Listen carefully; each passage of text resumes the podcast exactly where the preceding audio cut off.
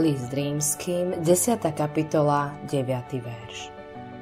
Ak ústami vyznávaš pána Ježiša a v srdci veríš, že ho Boh vzkriesil z mŕtvych, budeš spasený. Srdce je v tele pumpou krvi. Tento výraz môžeme použiť aj metaforicky, keď rozprávame o láske a pocitoch. Keďže srdce je ústredným orgánom tela a je životne dôležité, Biblia o ňom hovorí ako o mieste, z ktorého pramení život. Synonymicky sa teda používa so slovom život. Keď Biblia hovorí Syn môj, daj mi svoje srdce, neznamená to, že si máme svoje skutočné srdcia vyrezať a dať ich Bohu. Znamená to, že mu máme odozdať svoje životy, naše všetko.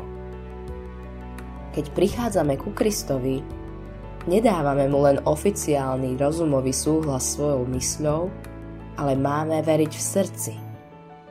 Môžeme veriť v Ježiša ako historickú osobnosť, ale ak máme mať spásonosnú vieru, naša viera musí zahrňať celú bytosť. Keď veríme celým srdcom, vôľa, emócie a rozum sú odovzdané Kristovi. Modlitba dňa Páne, verím a teším sa z vedomia, že si živý a že si môjim spasiteľom. Autorom tohto zamyslenia je Billy Graham.